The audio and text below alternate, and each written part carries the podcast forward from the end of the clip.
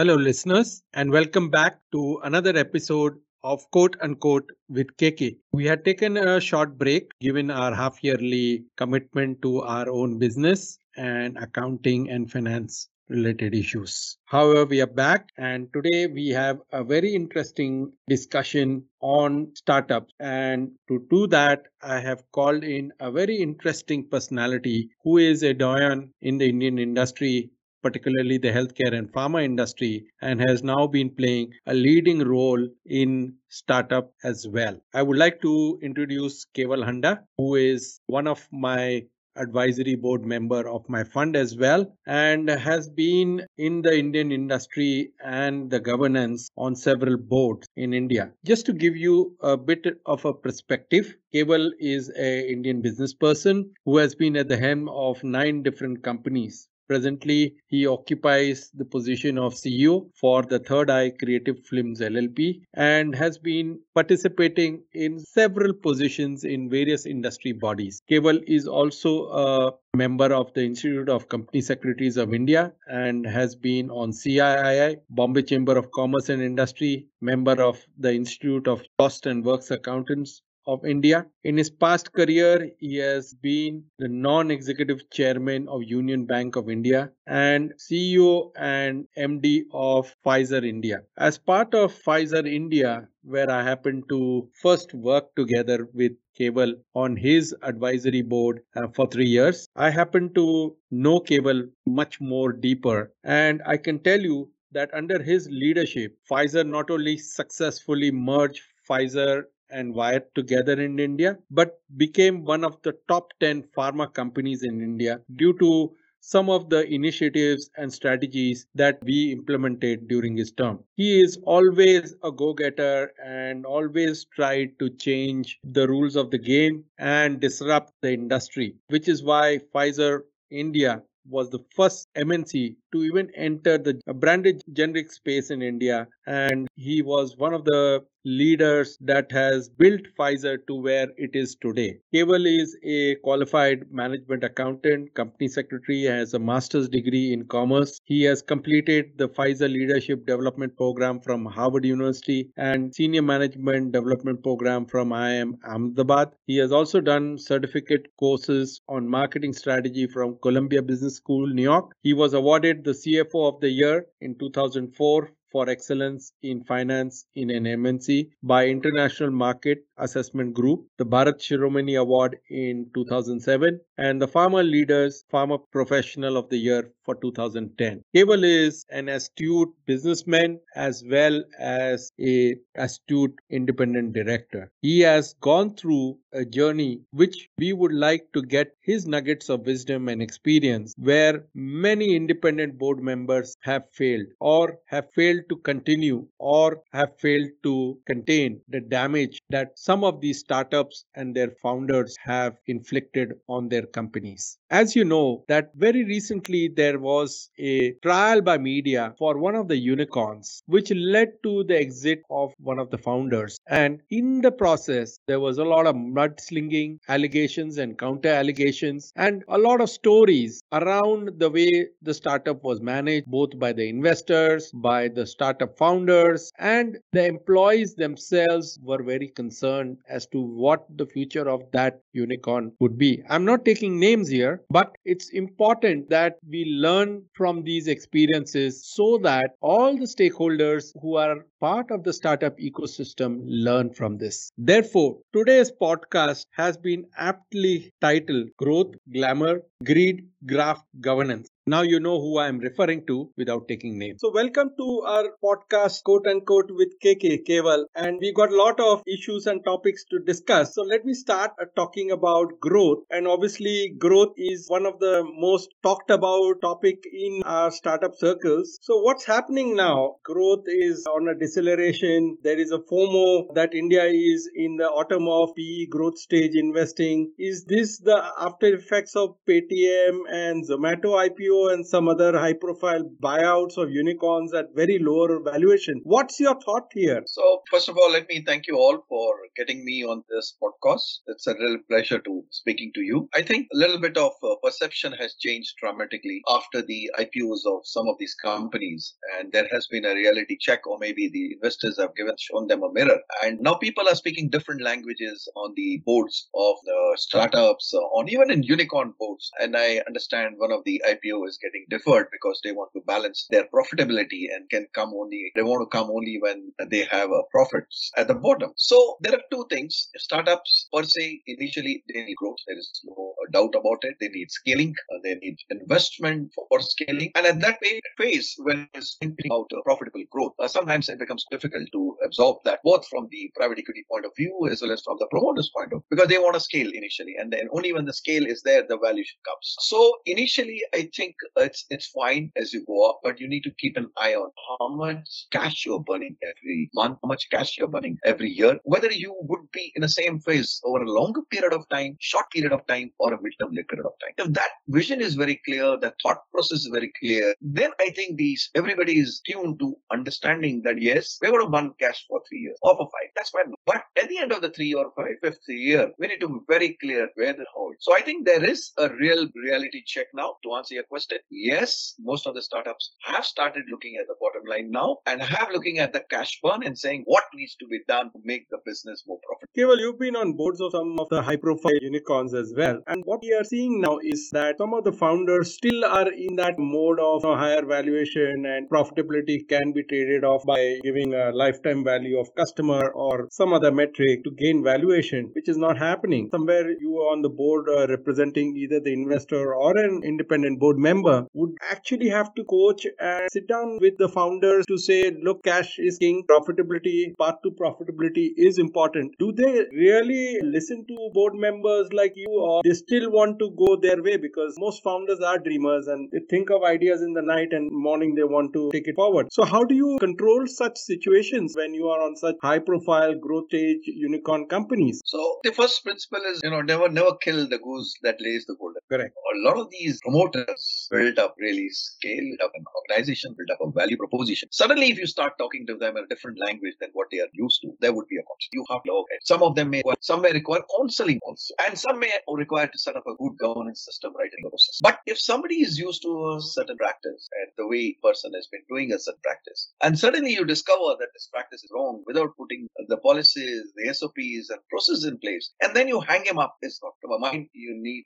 work with the promoter, work him to take the if the governance is drastically violated and there are you know stock uh, governance violations, then there is an issue in spite of putting the process. Yes, this type of dialogues need to be happening. More from the independent directors, it has to happen from the investors because at the end of the day, the investors' thought process have to be aligned with the promoters. What does the investor want over a period of time? And therefore, I always say to the promoters, get the right type of investors, not the money, but right type of investor to align to your business. Very, very critical. Money can come, but some investors who put the money and want to dictate terms differently than your thought process, then there is. So choosing a right investor and a right partner or a venture part becomes very, very critical for any promoter to take his organization forward to fulfill his dream, to see his vision comes true. Rightly put, Kewal, one quick corollary to this I wanted to uh, know. Why do founders want more cash than they can handle on their growth stage trajectory? Is it just because they feel that having more cash in the bank allows them some leeway and they can probably grow faster? Or is it just the comfort that having cash can tide them over some imminent failures which they have not even thought of or some pivots that they may need to do in future for which they need to create or keep a stash of cash and that comes at a cost to them in terms of the equity stake and the dilution and various other clauses that come attached to such investment how do you see this trend now decelerating amongst the founders of startups so very very good question folks in one of the companies uh, we were one day a private investor to come in and then there was this question of the investor wanting to come with x percentage of shareholding a very simple question i raised are we talking about shareholding or are we talking of short term and mid term requirement what plans do we have for the next three years for which we require. And suddenly I found that the discussion changed and the percentage, X percentage came down to Y. Now, the startup keeps cash, cash for many reasons. A, you rightly said, the uncertainty around the businesses. It's too early a business. They don't know what's going to happen next. That's all. They want to have certain money in the bank to take care of these types of contingent. The second is the opportunity of inorganic growth. There are many opportunities that might come through on the way. That time it may be very difficult to raise cash. And therefore, if they want to grab it very quick, they have money in the bank and they go and grab that opportunity. So that's the money is required. The third to my mind is many times when they raise the cash, uh, it's quite an effort to go for raising the money and getting the money. So they don't want to make this effort quite frequently, which impacts their valuation also. So if you keep on going to the market again and again for raising cash, it impacts the valuation very bad. Rather than have it now and then go after two years or three years, gives it a better valuation. Maybe that's another reason which the, the promoters. But cash in the bank boils a whole lot of, let me tell you. And cash in a bank extravagant don't take care of how the business is to be run efficiently and effectively. And that's the downside of having the cash. Exactly. And I want to flip this whole issue on what we are seeing as certain very fast growth ventures which are turning sour with the founders leading into some headline exit or some other activities which are anti corporate, anti investor. We've had uh, so many such cases in our Indian startup growth stage ecosystem. And in fact, there was Sequoia Capital, which had some common such names, uh, had to publicly announce that they were going to start governance training for their founders and senior management, implementation of whistleblower policies, more independent board representation, and asking for more dis- disclosures and more rigorous adoption of internal audit and controls. I just wanted to understand when the going is good and the growth is good, are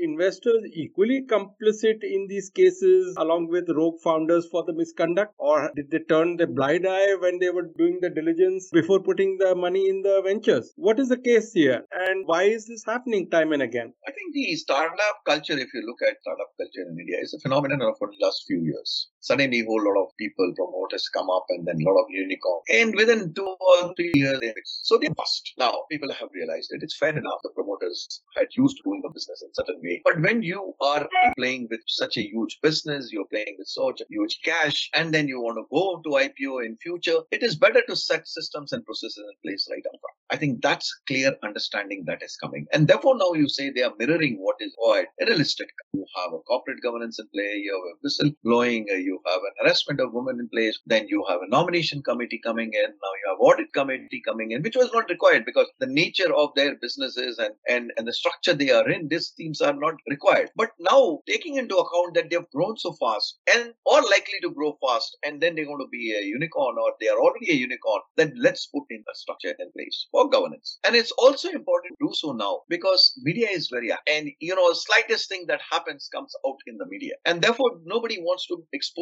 themselves and ensure that they put it in place. The third and the most important reason I think why these governance are getting in place because these startups are now looking for genuine independent directors who when they come on the board from experienced companies, they start talking about related parties. They talk about audits passing through a remuneration committee, talk some limits and other things on debts. And when you start speaking, it's a good thing that have started this now. And I'm sure as we go along, most of the startup will, or they, they put this in place, private equity or to a joint venture. And that is what a private a startup have. Put the process and system in place right in the day one if they want to be a unicorn. If they want to run as a partnership company as their own private enterprise, forget about it. Then you do whatever you want to do. But you want to be a unicorn, you want to raise money in the market, put the process and system in place on day one. Uh, I wanted to pose a quick question here. You've been on several committees from the industry bodies. You've been working with banks as an independent and non-executive chairman, and you've seen a lot in your life, right from an MNC like Pfizer. After retiring from Pfizer, you've gone through a lot. Obviously, startup culture in India is going to grow. It's not going to die down. Yeah, there will be ups and downs. There would be certain phases of up and down. But if you were to recommend to our regulators, our ROC,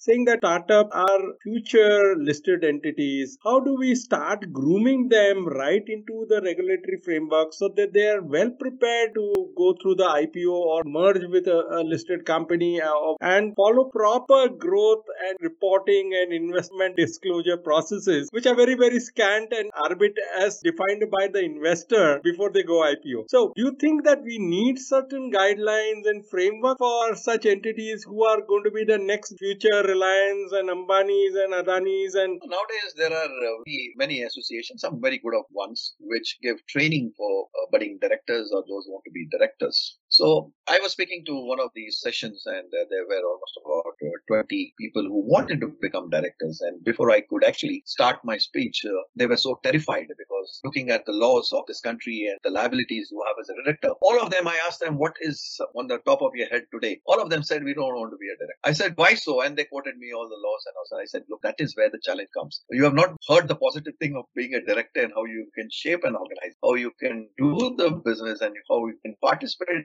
towards the growth of this country. You're looking at laws and you're getting worried about. Then I said that what we need in association is that you start course for the completely focus on entrepreneurs, the unicorns, their employees, and tell them what is governance all about and how you can strengthen your to put in place and how do you look at this. I think that was a fantastic idea. They grabbed it and they said, okay, now next session of ours will be only for the unicorns, upcoming unicorns on time. So it's going to be more voluntary. But what is happening is the new enterprise, uh, the new entrepreneurs, I've seen most of them, they are actually started now talking same language because they have also read in the newspapers and they have seen experience. Uh, they don't want to fall into that bit. And they said, okay, let's, but they don't know how to go that. They don't know. Some of them said, where do we learn? What do we learn? How do, if somebody can talk to them, the associations which give this training, or they can catch hold of good independent directors, sit with them, and they should associate it with such of independent directors as their coach and courses. Always said that put somebody on the job as your coach and counselor to help you in the process. And I think that investment is worthwhile for the address. Whether the regulations want to be put it compulsorily or guidelines is secondary. What is important, it should come within. And once it comes in within, I think we will have we have a great opportunity. Entrepreneurs who are brilliant.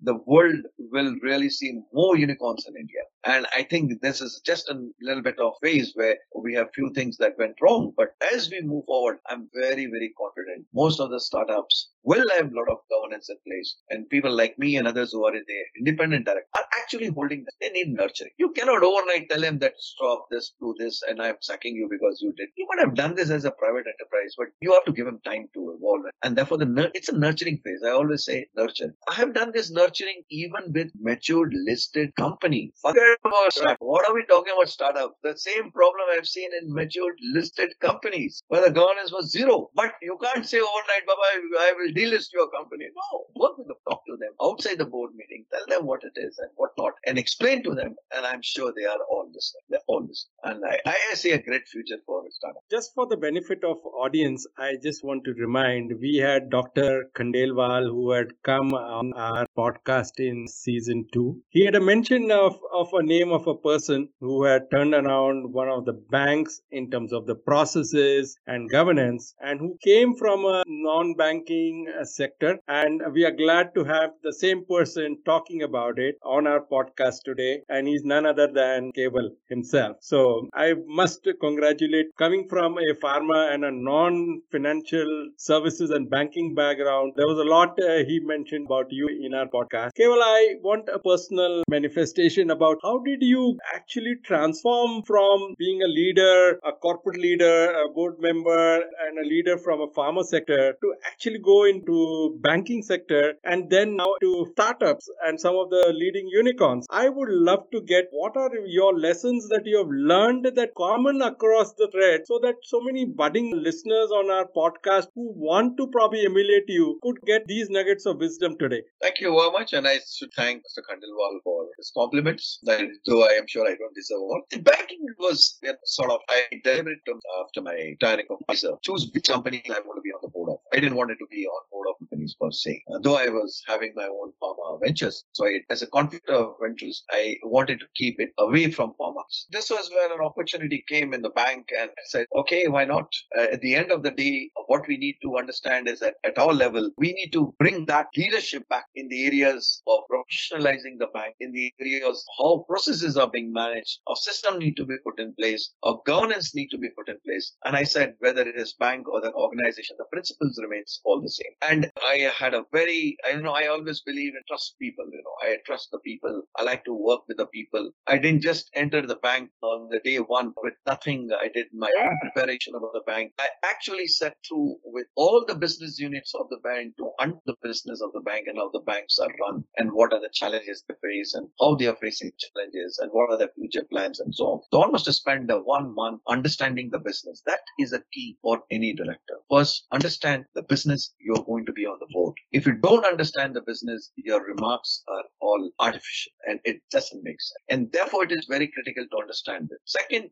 I told the MD of the band, look, I am not competing for your post. I'm here to help and support you. And I think let's improve whatever that we can improve because it's going to benefit the bank and everybody else. So with that limited vision, I went into the bank and I think things changed. And I should give credit more to the people who were willing to change and ready to accept the change. A whole lot of things were there Never before the banks have done things like what we did in, in, in say in the Union Bank. And today I'm very, very proud from a very negative profits around about four years back. Today the bank is the most profitable bank. It has done one of the big mergers, seamless merger did it, and it, it has it, it has bounced back and is on the highest digital track than any other bank. And in fact, they, they earmarked a thousand crore rupees to just spend on the digital initiative. So these are the changes that can happen. It can happen with your leadership. It can happen with your clear understanding that what changes you want to bring in and focus on those changes. You can't change everything, but what matters most, you need to change. You should focus on that and change. And if you are able to do that with the people on the other side, I think you have done a great achievement. So it's only not in the banks. I've also moved into a very new startup uh, venture. Yeah,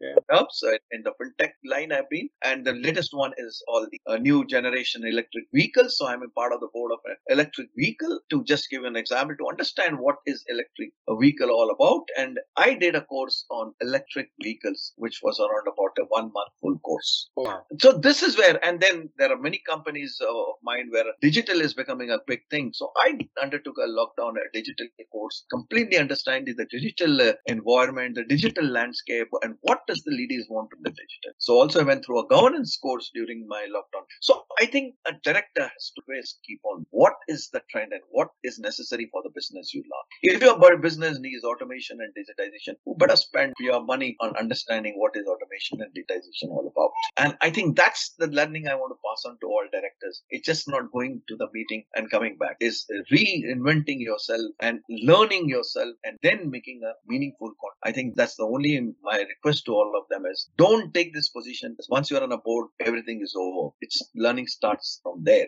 And that contribution, focus on them and keep an eye on what's happening in competitors field, in the environment and bring that learning and interpret it and bring it on the board. That's where you're contest. So it's also glamorous to be on a board as an independent director and I want to talk about shift gears and talk about glamour in our startup founders. Some want to go on Shark Tank, somebody want to do some other gig, and obviously they are key man in their own startup. So there is a risk about what their public profile as they expand themselves and what their venture and their investors require them to do. And we have had some incidents in the past as well where some high profile celebrity founders have come into light because of their own need need to show that they have reached certain level in public domain. Do you think there's a reason why some of these startup co-founders, founders crave for such celebrity status? Hey, why not? You know, everybody likes to be on media. Everybody uh, but our prime minister also gives them photo shoot opportunity, na? calls them in under Startup India, some of those guys, and gives them enough time, and it goes in media. Is that not enough? Don't they no, have I, need to focus on growth of their own ventures rather than focus on something else outside? No, no, I think I think think it's a very let's understand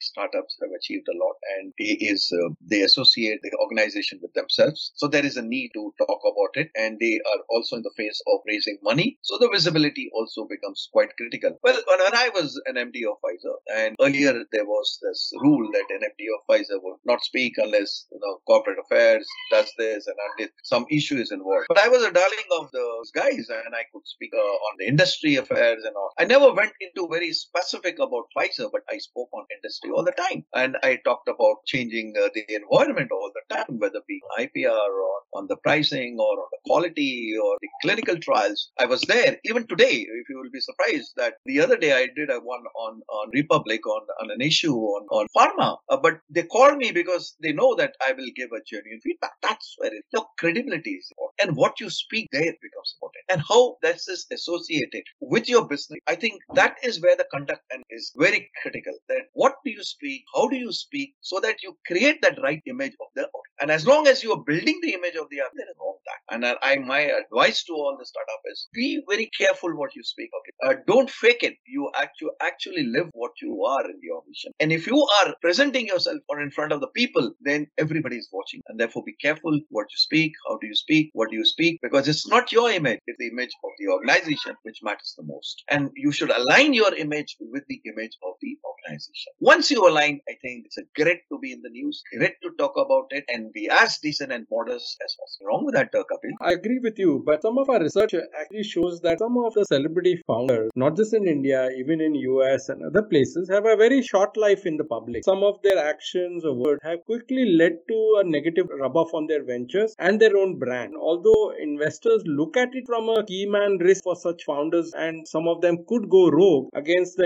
investors and the board, the management of such founders' actions and words in the media would have a negative perception for the investors as well as the venture. Now, I'm sure there's no playbook here to say, you know, how do you protect the venture from such celebrity key man risk and damage they may inflict on the venture. But it's happened time and again, and it has led to some very celebrity uh, exits, not just in India, but even in the US, which is the Silicon Valley of and the mecca of startup. How do we really contain or coach such founders from not making such statements or going overboard to gain some sort of a celebrity status? And that's a very big risk that they inflict not just on themselves but also on the venture that they are leading. Absolutely right. Why are you in the press and media? Is is it because of your own image you want to be there, or because you want to further the cause of your organization? You have to be very clear on that. If you are in to further the cause of the organization, you will do all the right things you want. But if you are want to build your own image, then there might be a conflict. There will be, a, and therefore you need to be very very careful why you are. And if you are looking at only to building your image, then you need to disassociate yourself with the organization. Otherwise, there are now how do we talk to the startups and whatnot? I think in the initial stages, when the private equity investors or the directors see these types of exposures, maybe require a coaching and counseling to the startup and saying, you know, you're going overboard or this is not need to be done. Be careful what you're saying. Let's let's be within the boundaries. Let's don't have to speak more about the internal issues, but you can speak about the about the industry issues, the association issues. All that needs to be talked about. And I think any sensible man would take the right feedback and redo the entire thing uh, to align himself or herself with the organization. Most important is you're in media, not for yourself, but for the org. And I think that's very critical. And that's or for the organization or for the industry or for the association or to bring about change in the landscape. That's all fine. But if you want to glorify yourself and talk about yourself all the time, that creates a very negative. Let me make it say that upfront. Yeah. And I want to just flip this whole thing. There have been very, very successful founders of ventures which are unicorn and they have limited themselves to although celebrity status in the media but limited their exposure to the media to a certain issue on the industry or to a certain issue on their company otherwise they have not gone on to a shark tank all sorts of events where it just shows the immaturity of the founder who does not and it does not reflect very well with the brand of the company or the on the venture that they are they are leading at. This is something which basically is a key man risk uh, then. Well, I think there's two different things. I'm an investor. I've invested in a, one unicorn, but I'm also investing personally in many many other ventures. So if I participate in such types of meetings where I get an opportunity to invest in various uh, startups, that's my personal interest and my first investments. I think that we need to completely dissociate with the organization. My humble advice to people who participate in such uh, such types of uh, forum is A, never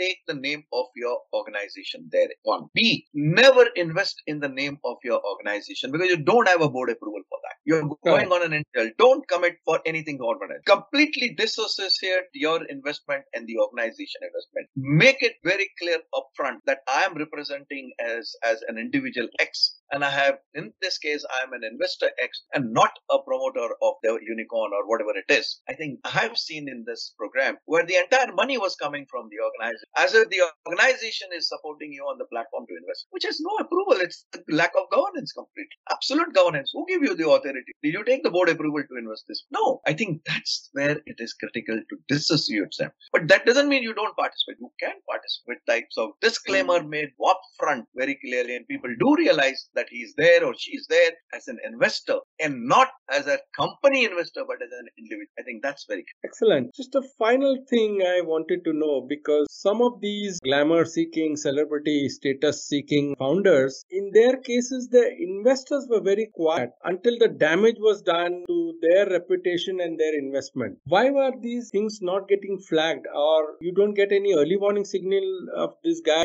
his celebrity status has gone in his head, and you need to stop him? And there are umpteen number such examples in public domain as well. How does investors and board members really need to understand what are these early warning signals of such people in whose heads this whole celebrity status has gone, and then they tend to ignore or override all the others because they believe now they are the Shah Rukh Khans of that startup, whatever Khan of their startup. So I, I would not say that all celebrities uh, violate all governance. So I think I can't generalize on that basis. Really, it's it's not fair. You know, how do we catch these early signals? How do we put things in place? I think you know during the lockdown we have seen most of these meetings took place through, uh, through virtual. Yeah, and and therefore was very little physical interaction taking place, very little understanding what was happening, and therefore I think it is more important that uh, every company should have a practice and process in place to have a physical dialogue with the promoters to sit down and understand what the business is, how the business is running. And it is in this meetings that you exchange a whole lot of things that you exchange formally or informally and give the,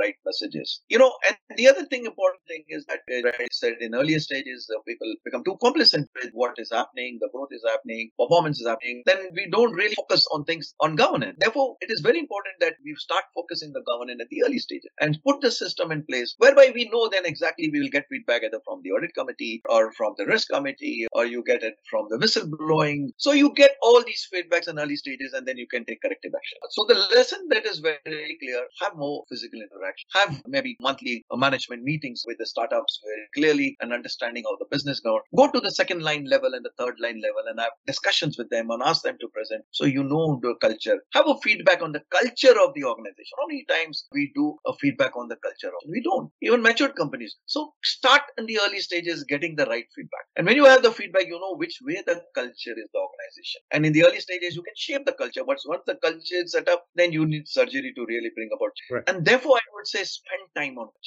Spend time understanding the people who are working for the startup. Spend time with the promoter and understand him, coach him, counsel him, nurture him. Don't kill him. Killing is the last thing you should. And I think that's where it is important for all the independent directors and my friends, private equity investors, to work together to, you know, ensure that we don't and everybody succeeds in this. Okay, well, there's a little bit uh, very negative things now coming against uh, glamorous founders. You see, an entrepreneur is always frugal guy and jugadu guy. And some of these guys who have gone on TV and talked the way they have talked uh, flamboyantly about whatever issues or whatever, it definitely creates some sort of a dissonance on wannabe entrepreneurs as well as their employees and the key management who believes, you know, he's paying me peanut and giving me paper, but over there he talks such big numbers and stuff like that. It definitely creates a duality in the minds of the people working with him as well as the wider ecosystem, and which is not a great uh, thing to have in the startup ecosystem because most entrepreneurs learn from limitations of capital, human resources, and every other uh, inputs that are required to run a startup. And there they talk so big, it just creates so much of glamour. Oh, it's such a big thing. Isn't that not sending a wrong message to a generation of wannabe entrepreneurs and startup founders? Yeah, a very good question, I think. And therefore, many of the times you see these startups give a lot of ESOPs, their second level, third level and all. Literally, you're trying to buy them, but that's not. You have to work. You have to walk the talk. The promoter has to be aligned to the entire organization culture, and he has to he has to live that culture if he wants to build a big company or go and have his uh, his company listed in the market. I think this is very very. You may be a celebrity, but have to understand that the organization to align and with the alignment the organization. So, what is the purpose of the org? Are we all aligned with the purpose? Of, that's very critical for an for the entrepreneur to talk about, and the promoter has to work towards that. He cannot have one image outside and another image inside. He cannot have disproportionate, you know, things for himself and very less for others. So these are the things which then, you know, it's very critical at, at the nomination remuneration committee or the private equity or who are the investor joint ventures to bring these facts on table and try to monitor this very close. Again, I said this is a culture issue and you need to set the culture right at the before it fails the organization. Very, very important that the board gets involved in the culture. The board normally, you know, tries to shy away from doing something, but need to be actively involved in the culture of the. Hiring of the people, retaining the people, talent development should be the top agenda of the board. Let me just flip to another issue coming from glamour to greed now. You see, it's come to light that some founders have taken very high leverage to invest into stocks and IPOs. And if those investments would have gone bad, those founders themselves would have gone bankrupt because of the high leverage. And once founders are bankrupt, they are neither eligible to be on the board of their own ventures and they can't even run into their own companies because they get barred. Should the board and the investors not look into the personal finances of such investee founders as well? Mm, yeah, that's a very sensitive question, really. First of all, a common principle should be followed in the board that pledging of shares should be part of the board discussion, and, and therefore the founders pledging of shares which should be only allowed for the business purpose if it does provide. I don't. I'm not in favor of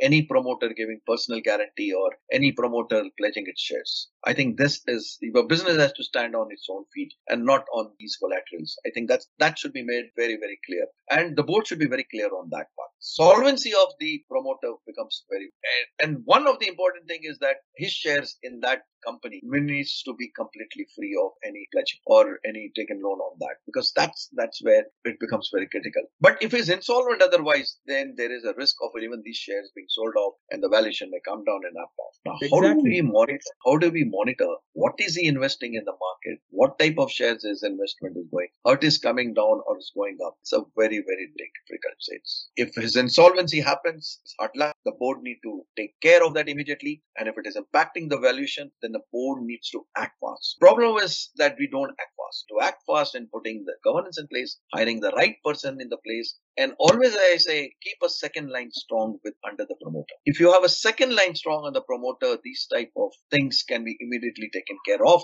and and you don't have to search for person outside. So these are the few things the board need to cushion itself, having a strong second line to take over in case something happens to the promoter. The company should not fall down with the promoter the company should be stronger with or without. That's that's so, what my yeah. I mean, you know, these sort of side activities, doing personal investments or leveraging leverage-based investments by some of these, shouldn't these be looked at as a side venture and restricted at the time of the term sheet itself by investors themselves and monitored? Because this could lead to catastrophic effect of winding up their own investment in that company or the continuity of the founder founder or a business continuity issue itself. Yeah, as I said, you know, it may apply to the investors also. If the, suppose the private equity fails, then what happens? At least the money is no, in the bank, right? Keep on monitoring the private equity investments globally, you know. There are so many PAs dramatically. So what happens? So it's very difficult, Kapil, to, you know, it should be both sides. It can't be one sided because the investor also, the promoter also depends upon the investor sticking around. And if he has a problem, then the valuation of the company also goes down. We have seen that many times. So I think, I think it's, it cuts cake both sides. And therefore, let's leave it there. What we need to monitor is secure the investment is not, uh, you know, pledged out. B, the internal investment, the organization. Ring fence the company or the investee organization. Absolutely and right. And, and B, keep a good line of people, second line, ready to. That's so. Uh, one quick thing which is coming out uh, very clearly in the media and what I'm reading is, you know, there are two types of founders now or entrepreneurs one who punt and one who it comes or emerges out even to the investors or even their co-founders themselves? Well i think i think uh, you know every investor has to realize that if he has invested in a company which wants to be a unicorn or increases valuation if anything goes wrong with the company his own valuation comes down it's a her valuation comes down. That's simple fact. Correct why one should take a risk to kill one's own valuation? It's stupid. So that has to be very clear in his mind that look i am i'm investing in this and i am risking my capital also if i do anything important principle we should follow is maybe that's what the private equity says that he should be focusing only investment in this one company another company no active role should be taken. Not allow him to take any active role in any other investment of his person as long as he's heading this company the moment you allow that person to take active role in 10 other invest private investment, then this challenge comes. And therefore, that could be part of a shareholders agreement that is only time would be on this company and only focus on this company. I think that's also very, very critical that he realizes that he may do a private investment, but that's a passive. He cannot actively participate in any other organization. Okay, well, I want to talk about the graft and fraud that are happening by the founders and their close relatives, family, and friends. I'm so shocked to see sometimes in media that the investors have gone against those founders and bought out some of these issues through independent third party audit when they themselves have done an extensive due diligence before investing. And I'm sure these could have been conditions precedent as well. And how do you think that the investor and the board actually overlooked such things and accommodated it and then bring it up at a later stage to sack the guy? Isn't it some sort of a what in our politics now is this and vendetta politics? I don't think so. Is this uh, vendetta politics? It's I think you know, a lot of people invest on certain data, certain facts that have been given to them. It's a very young startup. They do their due diligence and it's based on what has been presented to them on the facts. And everything looks okay. Now, in spite of that, something may go wrong and always happens because the way the startups are, they're used to working as a their private field, uh, as a private freedom, um, and they don't realize how the governance are critical for the investors. And therefore, I think it's a process to start talking about governance at the early stage of it. Start putting the things in place, talk about about related party trans understand and make them understand what is related party transaction. Get a code of conduct in the organization place. Get the code signed. Get the related party transaction signed. And you know when we have been very very clear what have you been doing as an individual in the past i think clean it up completely and from now on let's start on a clean state. I think that type of statements are very critical to start. Once you do that then the onus and responsibility and accountability is on the promoter and the entrepreneur he has been warned He's been told that going forward everything. And I think that's where the message I would request all the, the private equity firms and others, rather than, you know, dig this after four years, five years, let's start the process of, let's clear the things up front and start on a clean slate and then both understand each other's responsibility and work. And then something goes wrong. I think then uh, every board is in its right to take action. There's no denial about it. But not warning them, not telling them, and then taking actions one fine day, I think that's too drastic. Therefore, we need to put the process first in place, having process in place, people understand each other's role, and then something goes wrong, the board is in right wisdom to take action. Okay, well, I want your experience of having gone through a very strenuous and stressful time when dirty linen against the board members was being talked in media and allegations and counter allegations were being pressed against independent board members as well in one of the companies that you were a board member and uh, obviously you were representing independently not the investor side nor the promoter side. But yet you were battered in that situation. Most independent board members would have just quit and said, okay, yeah, you guys handle on. But you actually, and I must say, you were brave enough to continue. In spite of such a bad publicity being made on personal grounds and whatnot against you, how do you think, you know, such situations uh, should be managed by an independent director rather than quitting? So every, every job pluses This is a great uh, lessons in governance, I would say.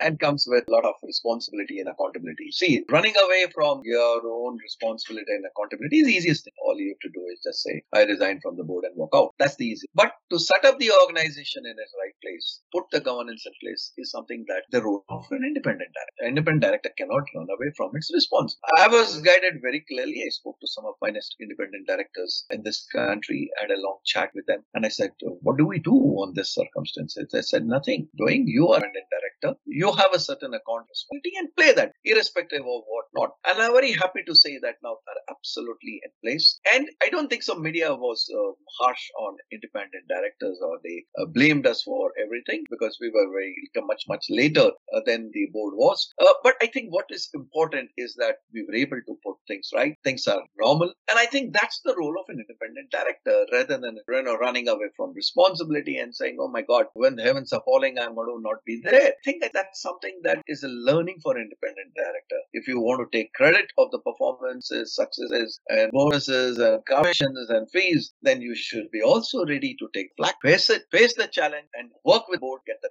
I think that's the only lesson that I have. I'm happy that we were on the limelight in the media. Mainly on various boards, me, there are other independent directors, and we were, you know, the public figure for independent directors of many board companies. I can tell you, Kapil, that when the even today when the physical meetings, there are shareholders who I know them for last almost about 40 years. They will come and meet me with flowers and bouquets and shake hands and talk to me and then tell the board that you're lucky to have him as a board member and all. So that's type of reputation also we have built up over a period of time. And you cannot run away from that petition. You need to stay on and, and see that like there was a time, okay, something goes wrong, we take the responsibility and we correct it. I think that's that's more important for me. I just wanted to now conclude and there are a few questions on the BharatPe angle as well. I, I and I don't want to talk specifically on Bharat Pay, but I wanted to understand.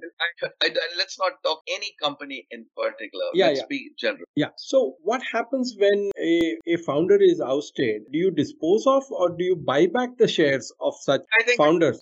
more shareholders. I don't want to get into that. This depend upon the shareholders, how the agreement is uh, put up and how they deal with each other, which has nothing to do with the board and the independent director. So I'll, I'll keep it outside. Sure. Thing I wanted to understand, you know, typically when I invest into a startup or any other investing companies, I look at uh, the communication and leadership style of our key man before investing. And I'm sure, mm. you know, these are certain measures or you also would be looking at when you are on the on the board or running the governance. How is the communication and leadership style? Mm. Can you help us? Because what you have gone through in certain cases definitely leads to actually writing a playbook here. Mm. Yeah, absolutely. So good communication, good leader. Absolutely. If I were to bring those communication to leadership quadrants together, mm. what happens when bad communication, bad leadership? How do you turn that around very quickly to turn around the, the situation in any of the company top down from a governance point of view? See, any company, the information is asymmetric. You know, they will only give, the management will only give as much of information they want to talk about. Correct. It's, it's, it's a duty of the directors to go beyond what is given to them. Ask questions where you think you need to have answers. It is only when you ask, go beyond what is provided, start asking questions, that you get to know what much is the truth, what is hidden from you and what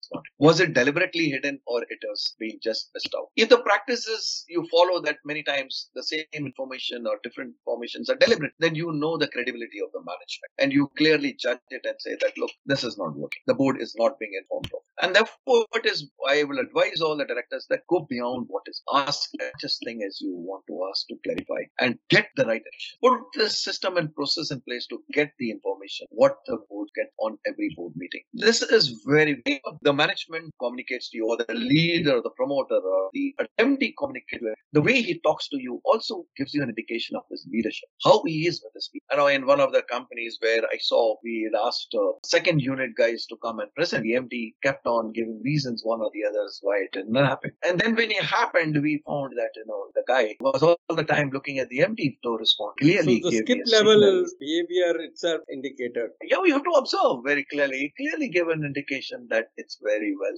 controlled. There is no openness. There is no transparency in the, in the leadership style has been functioned. And, and everything comes as filtered manner. Now, that's very dangerous. And therefore, I think this is the role of board to judge the conduct of promoter, the MD, on what he presents, how he presents, how he interacts in the board, and how he interacts with his own colleagues. Like, there are two levels of interaction with the board and the colleagues. Then he's speaking. I judge the people very, you know, on these bases, and then we have to then look at the culture of the organization. Said culture should be part of the board, the discussion all the time, and then say that, look, how do you want the culture to your organization to be? Where do you want the organization to go? That's that's very critical. And you are absolutely right. So, how does the communicate? What type of leadership traits are shown? What type of leadership qualities are exhibited? And how the leader behaves and he takes decision becomes critical. It is his decision. It's a decision of the business unit head. It's a forced decision. What is the way that all the Kewal, one last question and a very tricky one. all your What questions have happens-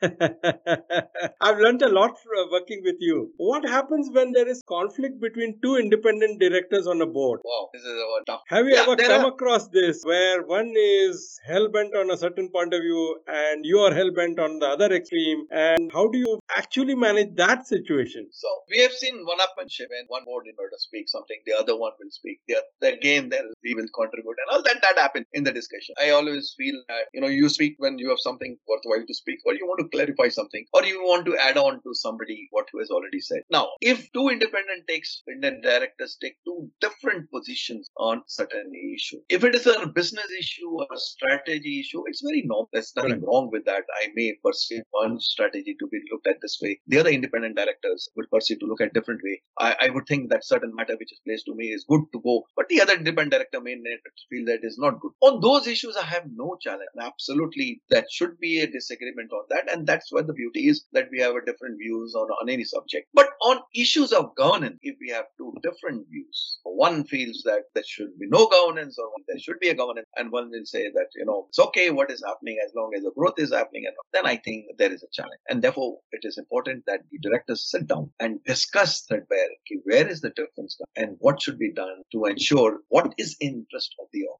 The end of the day, we all there for the stakeholders, and today the stakeholders are not only the shareholders, the shareholders, the communities, the different other stakeholders, maybe vendors, maybe customers. So, we, what is the interest of the organization and to serve the stake- stakeholders?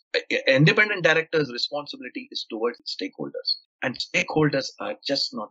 And therefore, I think that's understanding if it is there, and they can always bridge the gap and, and take a right decision. But there has to be dialogue with them personally outside, not on the board. But if it is a business issue, strategy issue, no because So these are would be unminuted dialogues between two independent directors then. Absolutely. I mean, you can, you know, at the board level, where there are governance issue positioning, I think would become difficult. Sometimes it would be also necessary for the chairman to have a dialogue with both the independent directors and bring an alignment. And, uh, you know, that the role of the chairman also varies in such circumstances. How does he see the situation and what type of message he wants to give to the I may believe in certain governance, the chairman also believes in governance, whether the entire board believes in that. That is very essentially engage. Thank you so much, Kewal. We, I'm, I'm afraid we could talk many more points on this podcast, but we have run out of time. And some of the wisdom that you have spread is so fabulous on governance and your life experience across some of the startups that you have gone through. And on behalf of our sponsors and our and our listeners, I'd like to thank you for giving this time and talking to us. Thank you so much, and look forward to having you again on our podcast show. Pleasure to talk to you. Wish you all the best. Thank you very much. Thank you, Kewal.